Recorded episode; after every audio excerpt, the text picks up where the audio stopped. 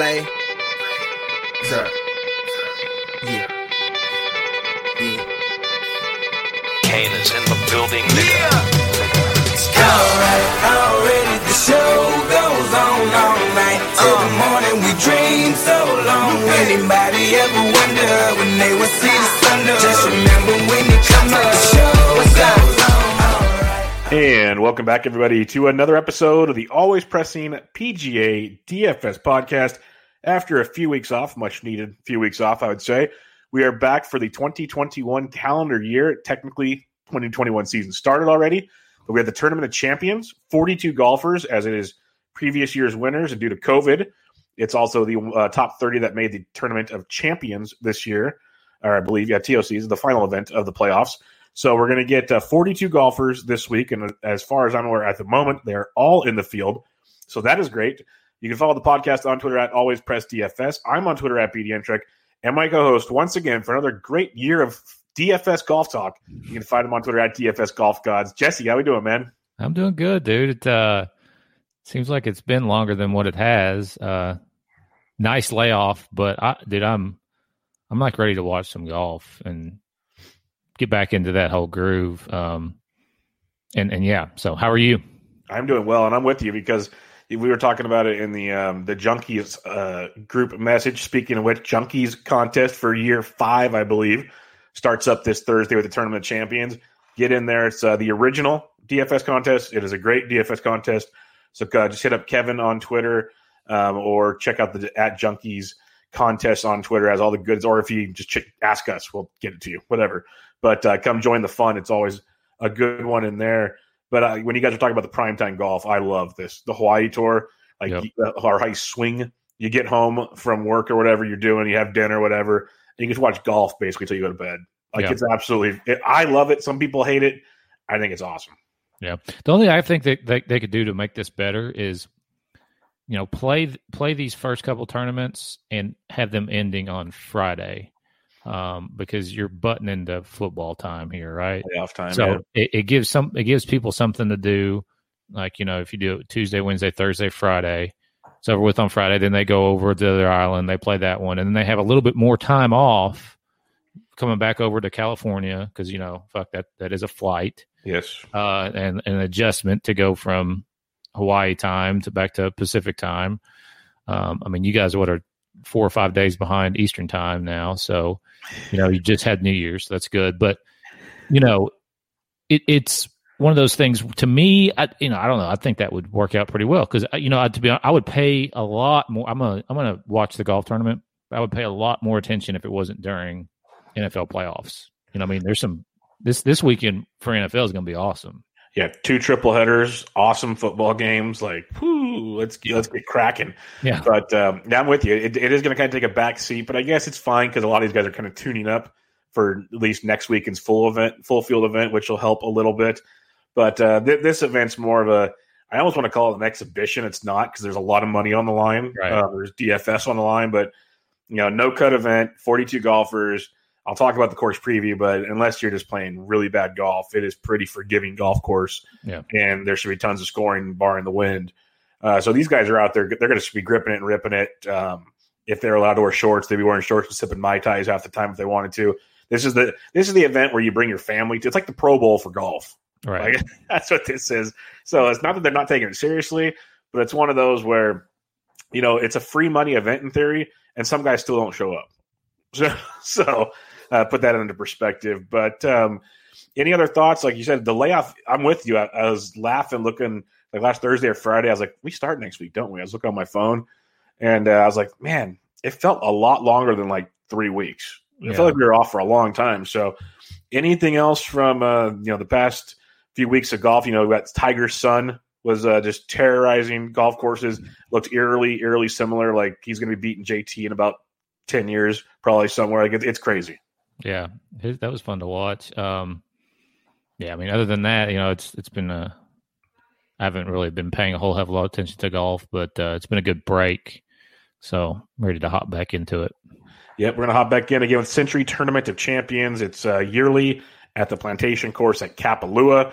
I'll get into the course preview shortly, but Jesse will get us with the past event history. And there's actually quite a bit at this place. Yeah, there's plenty of course history. Obviously played over in Hawaii, on Maui, Kapalua Resort. Justin Thomas won his second for a second time here last year in a playoff, 14 under over Patrick Reed and Xander Schauffele. Xander was the winner in 2019, 23 under, one shot over Gary Woodland. Your 2018 winner was Dustin Johnson. Second time he's won this event, 24 under, eight shots over John Rahm. JT won it in 2017, Spieth in 2016, Reed 2015, ZJ, Zach Johnson in 2014, DJ 2013. That's pretty much all the relevant shit you need to know. I think all those guys except for ZJ are in Spieth, yeah, are in the field this week. So, yeah, most of those guys are in the field. It's one of these events that I was heard or read somewhere today that majority of the time you need to have played this place before to win at this event. I think you'll get some high finishes. Like last year, Joaquín Niemann finished fifth, which is one of the highest finishes for a first-timer at this course, which seems crazy. We might get more this year because there's actually more first-timers because all these guys actually won. That's the running joke everywhere is Tony Finau's in the event. so enjoy that one. But it is the Plantation Course at Kapalua. Really awesome golf course. I mentioned it last year and we talked about this. My buddy played it now, it'll be almost 2 years ago. The way he described it, it's like everything you read. It's a lot of blind shots, a lot of elevation changes. That's where they kind of – it's not a tough course, but just knowing like, hey, I'm not going to see the drop-off from the tee shot where the fairway is going to be, but if I hit it here, we're golden. It's easy. It's really – it's a lot easier than it looks from the tee box type situation. It almost has like a Pete Dye feel to it, but it's not a Pete Dye course where it's like a lot of illusions, optical illusions. But super wide fairways, super forgiving fairways, large but very slow Bermuda greens. So you can greens and regulations on paper should be easy. Fairways should be easy, but you still have to be able to put it close. Otherwise, you're three putting, two putting, three putting, stuff like that. It's a par 73, which we don't see every day. 7,596 yards seems super long, but you get four par fives because of the par 73. But the elevation changes shortens the course quite a bit. You'll have about I think it's three or four par fours in the back nine that are below 400 yards. This is where DJ almost hole-in one on a par four because it was downhill with the wind. That's the biggest deterrent to this course is if it's windy. I haven't seen the reports yet for this week, but if it's not too windy, Jesse mentioned a lot of the winners are shooting 20 under par and whatnot because it's basically super wide fairway, so you can bomb it and wedge it in. And if you've got a hot putter, you're going to do pretty well on this event. So you don't really have to be – obviously these guys are good, but it definitely favors the big boys at this course. That's why they usually finish – towards the top. With that said, Jesse, what kind of stats are you looking at this week? It's tough because obviously we're on at least a 3 or 4 week layoff here for most of these guys, and most of them really haven't played since the Masters. So I weigh course history quite heavily this week, but also just look at strokes getting off the tee, approach. I think off the tee is one of the big things. Driving distance, I do think matters here. If you look at a lot of the past winners here, most of them can hit the ball pretty far. And then use the old gut model. Trust me, my gut model is large. It works very, very well. So that's always a good one. But yeah, there's really no past event history, or there is past event. There's no recent form that'll make it kind of tough. Most of these guys haven't played since the Masters. So we've seen like those that follow like DJ or Paulina on any social media, they've been living it up pretty well. So yeah. I'm not too worried about that one. You got JT playing with his father and the father or the family event. It's not father son anymore. Family event that took place. So there's a lot of different ways to go about it. But one thing we can look at fansharesports.com. Good friends of the podcast. Use promo code ALWAYSPRESS for 25% off the package of your choice. I didn't use a lot of recent form, of course, but I just looked at past 10 events on Bermuda greens. Something we can look at. And the top DK scores in this field on Bermuda, the last 10 events on Bermuda, Webb Simpson. And he's averaging 101 points DK scoring. The second place guy's averaging 84. And that's Xander. You have JT, Dustin, Sergio, Scheffler round out the top there. And then if I just did last 10 events on like seaside courses, because maybe they played in the wind or whatever to help there, leading the way, John Rahm, Webb Simpson, JT, Morikawa, DJ, Berger. Scheffler's right behind that, so he kind of popped on both also. Really not a whole lot of other things. Like there's rarely a par 73 to compare it to, things along those lines. But you can kind of get a feel, like you said, recent form or some guys that just play really, really well at this golf course. and it's something to maybe circle back to. Also, again, no cut event, 42 golfers. So it's like in between the final event in the playoffs and the second to last event in the playoffs. It's kind of an in-between game.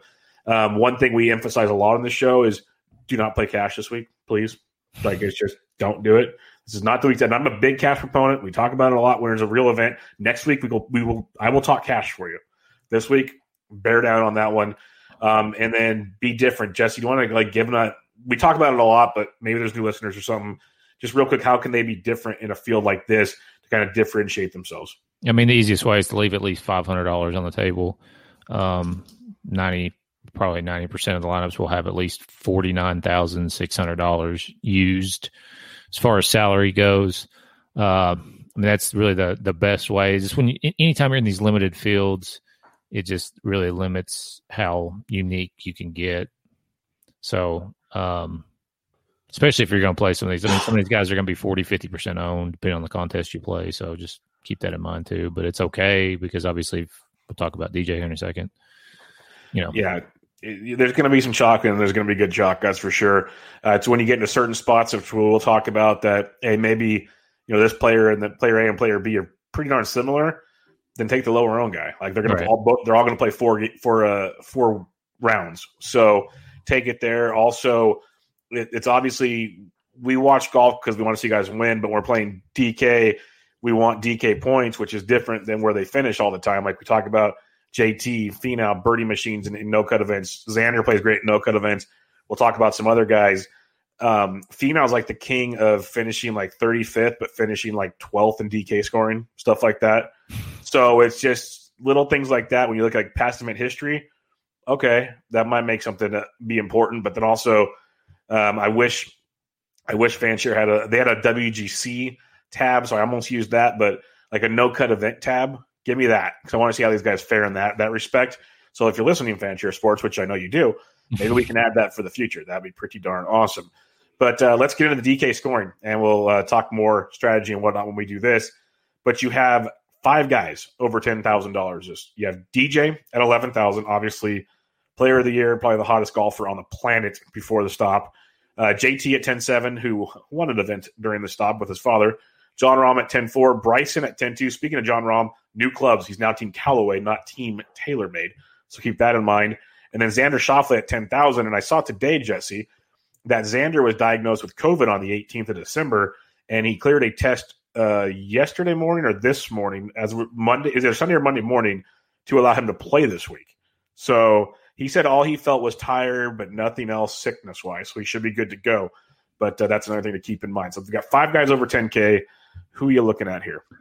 I mean, obviously, Dustin Johnson. His course history is ridiculous. 7th, 4th, 1st, 6th, 10th, 6th, 1st. So basically, he's finished inside the top 10 four straight years. I mean, if you really, it's really top 10s every time he's played this since 2013, but inside the top 10 in those last 4 years. So he's going to be popular. You know, obviously, he's a Masters champion.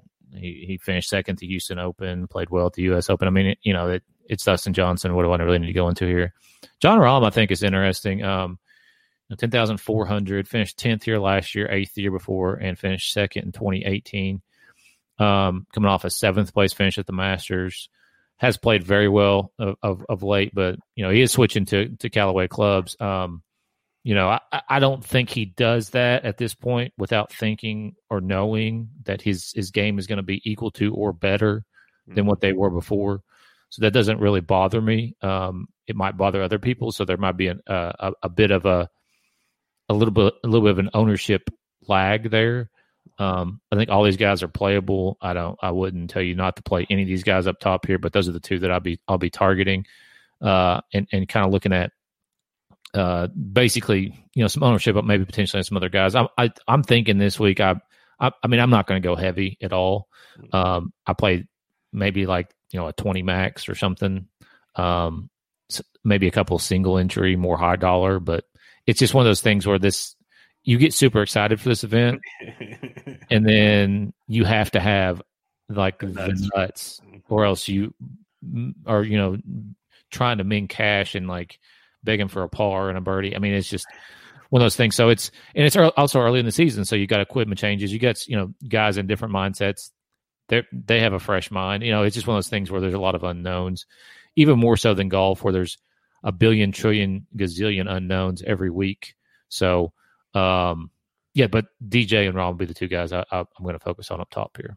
Yeah, these are also the events where you're feeling great going into Sunday, and then you guys don't show up on Sunday, and you lose everything. Right. So that's always fun because it's not like you're 6 of 6 going up against 4 of 6. No, we all have 6 of 6. Right. So that's always fun. And Rahm, the thing on Rahm, which is always interesting, which usually gets me on him eventually, is when he's always priced up with these guys, he seems to get no ownership, basically, like you said. Like there's something about people just don't want to embrace. Unless you're Michael Ruvalo, you just don't embrace John Rahm, it feels like. So it is interesting. If he's low owned, you can't. If any of these guys are low owned, you should probably be playing them because they all could win. I like JT this week. Winner last year, third, 22nd, first. So he's won 2 out of the last 4 years. A guy he's a no cut specialist. He's a guy you'll hear the narrative. He wins in small field events narratives, but he loves this course just like DJ. I have nothing against DJ. If I can get an ownership advantage with JT over DJ, I'll take it. That's just the way I look at it. But both are great plays there.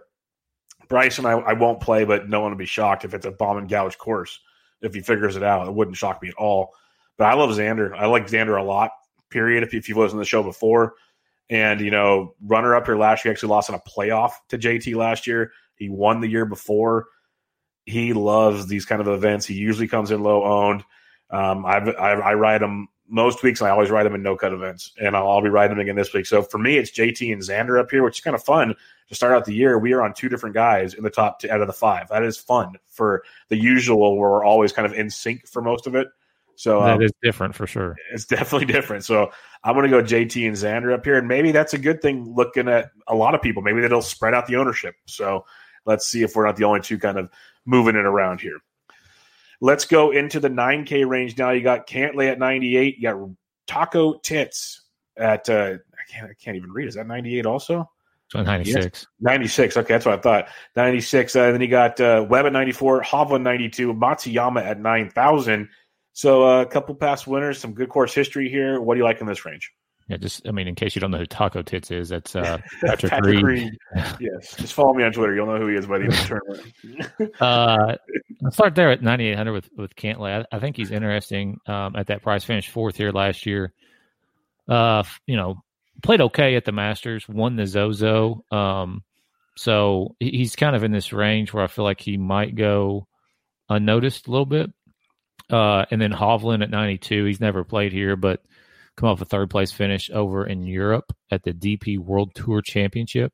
Before that, he won the Mayakoba, did not play the Masters. So those would be my 2 main squeezes up here in the 9,000 range. Again, another range where I feel like you can play everybody. I would not tell you not to play anybody. Once again, this field's loaded. So, you look at Hideki, 4th, 2nd, 3rd in his last 3 appearances here, but hadn't played here since 2018. I think he's playable too, but most people will notice that. And so I do expect him to be higher owned. Who you got? Yeah, I'm on Hideki at 4th, 2nd, and 3rd. I was on him as he finished up last season, the way he was playing so well. And when Hideki likes a course, he likes a course. Like we talked about it when he went to the Masters, Hideki always has one of these top finishes. Boom, he did it again. Like this, there's certain places that fit him, and the fact that they're slow greens might help him a lot because it's always his putter that gets him into trouble. I'm hoping it's like other events with Matsuyama. Even if he has course history, people just ignore him, which would be great because Hovland's right there and then Finau's right below him. So I'm hoping Matsuyama gets ignored, but I will be on Hideki this week. I like the Cantlay call. I just wanted to mention him also was I don't think he gets any ownership. So it's one of those, if you need to differentiate yourself and you want some other chalk that you like better, Cantlay is not a bad way to do it. He really is not bad at all. So I like that call you made there. And then the other guy is Reed. I think Reed, 2nd, 25th, 6th, 2nd, 1st in his last 5 trips here. He's a guy that usually if he's in trouble, it's because he's inaccurate off the tee. This is one of the most forgiving golf courses off the tee that he's going to play. So I guess it's a great exposure spot for Reed as well. So Reed and Matsuyama. Matsuyama is probably my favorite in this range. We'll recap all that later. But Cantlay is a good ownership play as well. So I like that call quite a bit. 8K range. We got Finau at 89, Morikawa at 88, English 87, Berger 86, Scheffler 85, Smith 84, Niemann 83, Sungjae 82, Adam Scott down to 81, and Abe Answer at 8,000. This is where you can start to differentiate yourself a little bit, Jesse. What are you seeing here? Yeah, I think there's obviously a lot of playable guys here. I've seen Finau's name a bunch of times already. I expect him to be pretty popular at 8,900. Berger, I like him quite a bit, 11th and 14th in his two appearances here, which was 2018 and 2017. Coming off a 23rd at the Mayakoba, did not get into the Masters. I suspect he'll get into this next one. I think he just has to get his world golf ranking up, and as long as it's top 50, he'll be into the Masters for the spring here, which is only 3 months away. Anyways, Berger, 86. Niemann at 83, I know you mentioned him earlier with his fifth-place finish here last year. And I'm not usually a Niemann guy, so, I don't know if I can jinx him like I do like Xander, for example. But, he's played pretty well coming off a 23rd Mayakoba. I don't know. I feel like he just kind of like – it's like you go back to like the CJ Cup, which was a no-cut event, correct? Yes, it was. Finished sixth. At that event, was it the Zozo no cut too? Yep. Or was it, 17th there? So it's just one of those things where he just kind of, I don't know, he doesn't get intimidated.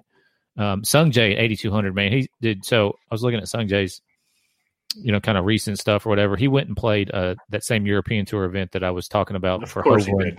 I mean, he couldn't take a month off and just enjoy this. Right? Why wouldn't he? So, that was on the third. I guess that started on the 13th or whatever. So that's 3 weeks ago, or whatever. Finished 14th there. I'd Sungjae. He's never played here, but I think he's fine. And Adam Scott, man, I'm just gonna have to do it. He finished sixth here in 2014, which was his last appearance.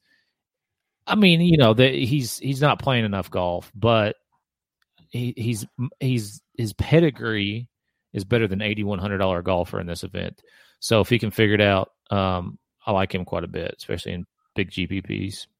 Yeah, Scott's always that GPP guy. Like, I'll never trust him in cash because he doesn't play enough, like to have that kind of current form that I can trust. Right. But for a fact that if he shows, like he can show up any week and pretty much top five or win a tournament, like in a heartbeat. So I'm with you there. Like GPPs, which is what you want this week. I'm curious about how owned he's going to be because I know we've mentioned that pretty much every time he plays because he takes like 3 months off, it feels like, between every event. But I think people are starting to catch on to that now that he is a pretty good price tag if things all correlate properly. So yeah. I'm curious because he definitely stands out as one of the prices in this tournament that – okay, if he shows up, he's like more of a mid 9K guy. Like it's a weird deal. So I'm curious on Scott. I love Finau, but I'm not going to play a chalky Finau. I just can't bring myself to do it. He should destroy this golf course, like with the wide fairways, the wedge game. This screams Tony Finau could actually contend here this week. Like really should. The only time he played here was in 2017. He finished ninth at $8,900. He finished ninth. That means he DK wise probably finished like fifth. Like.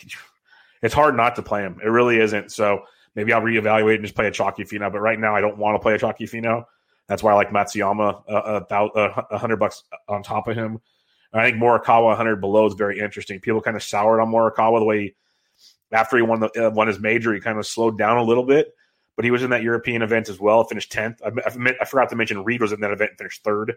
So these guys have played a little bit, but Morikawa finished 10th over there. He finished seventh here last year in his first time at this event. Talk about a guy that's good off the tee, really good iron play, wedge play. He could be interesting if you get him at low ownership. That's why I think Finau, if he sucks a lot of the ownership out of Matsuyama and Morikawa, you could get some interesting plays with those two. I like the Berger at 86. He's still too cheap. We talk about it almost weekly with him, it feels like, unless it's a weaker event where he gets, he's the high guy. He's just too cheap the way he's been playing golf. So I'm with you on Berger. Niemann, I love at 83. Finished the season very well. Abe Answer, I always like at 8,000, his first time here. But the guy I wanted to mention, he finished 17th here 3 years ago, and he won the Sony last year. And if you want a guy that's going to be basically unowned, Cam Smith at 84 has my attention. A guy that we know can go low. He can also be tilting, but again, I keep telling myself this course forgiving for the most part.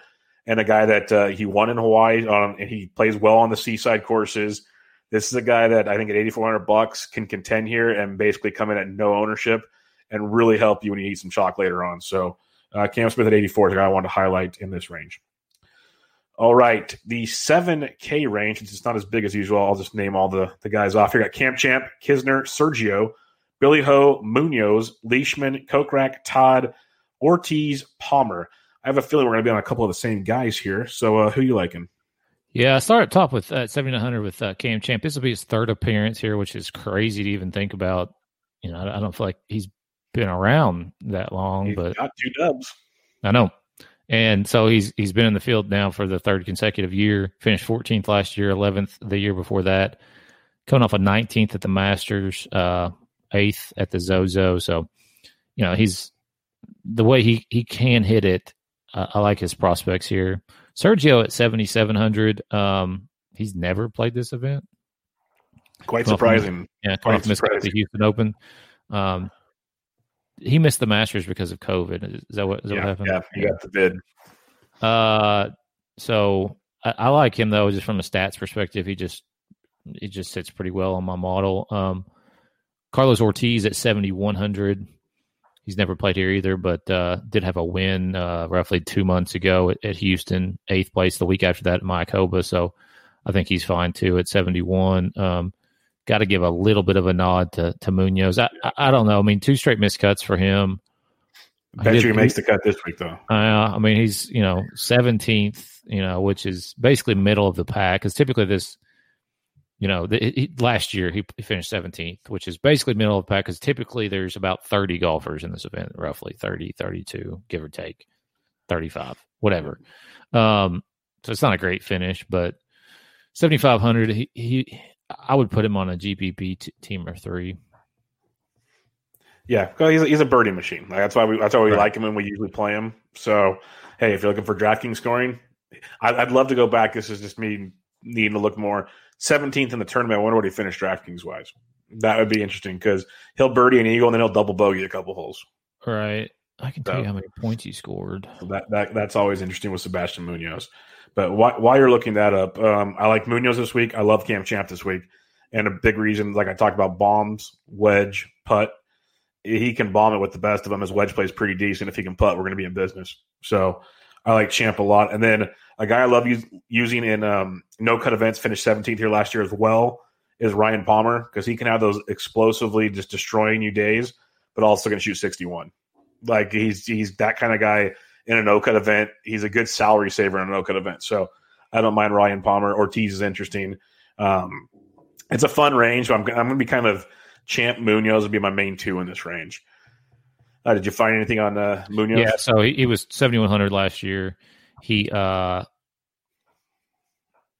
was it? It was right there. 7,100, 28% owned. But he was coming off like a third-place finish at the RSM a month before. And he scored 74.5 points. Yeah, it's not great. In a birdie fest, it's not what you want to see. But, yeah, the ownership doesn't surprise me because, remember, he won one event, then he, like, finished second. And, like, he was on a streak there for a while. Right.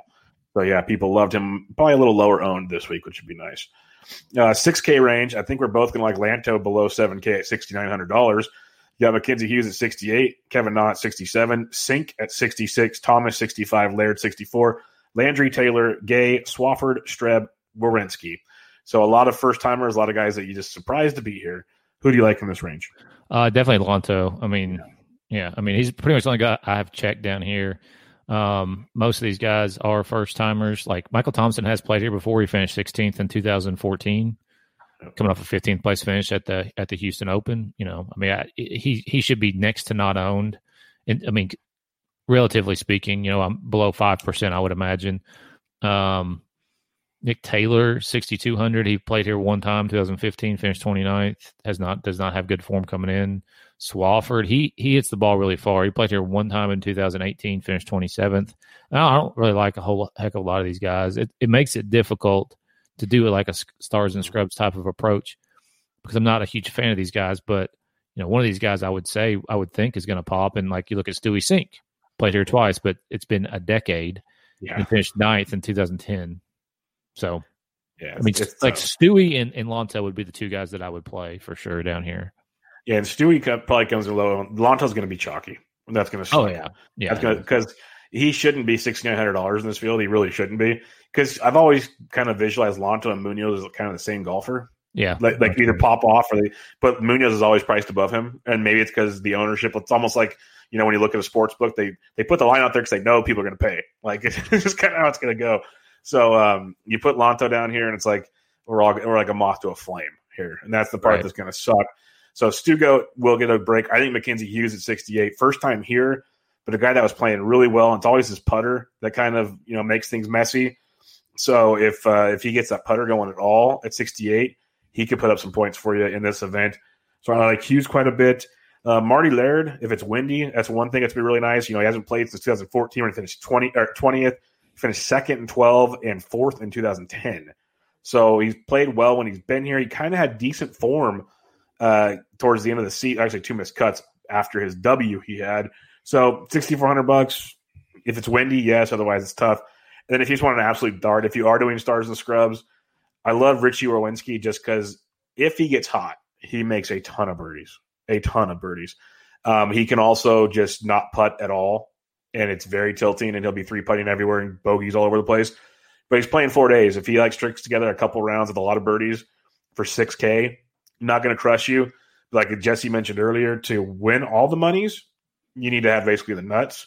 If you just want to like not min cash, but cash okay, Berwinski shouldn't crush you there if the rest of your guys play well. So just kind of depends on what you want to do there. If you're looking for stars and scrubs, I don't hate the 6K Berwinski call. That basically probably zero ownership. So got to think about there.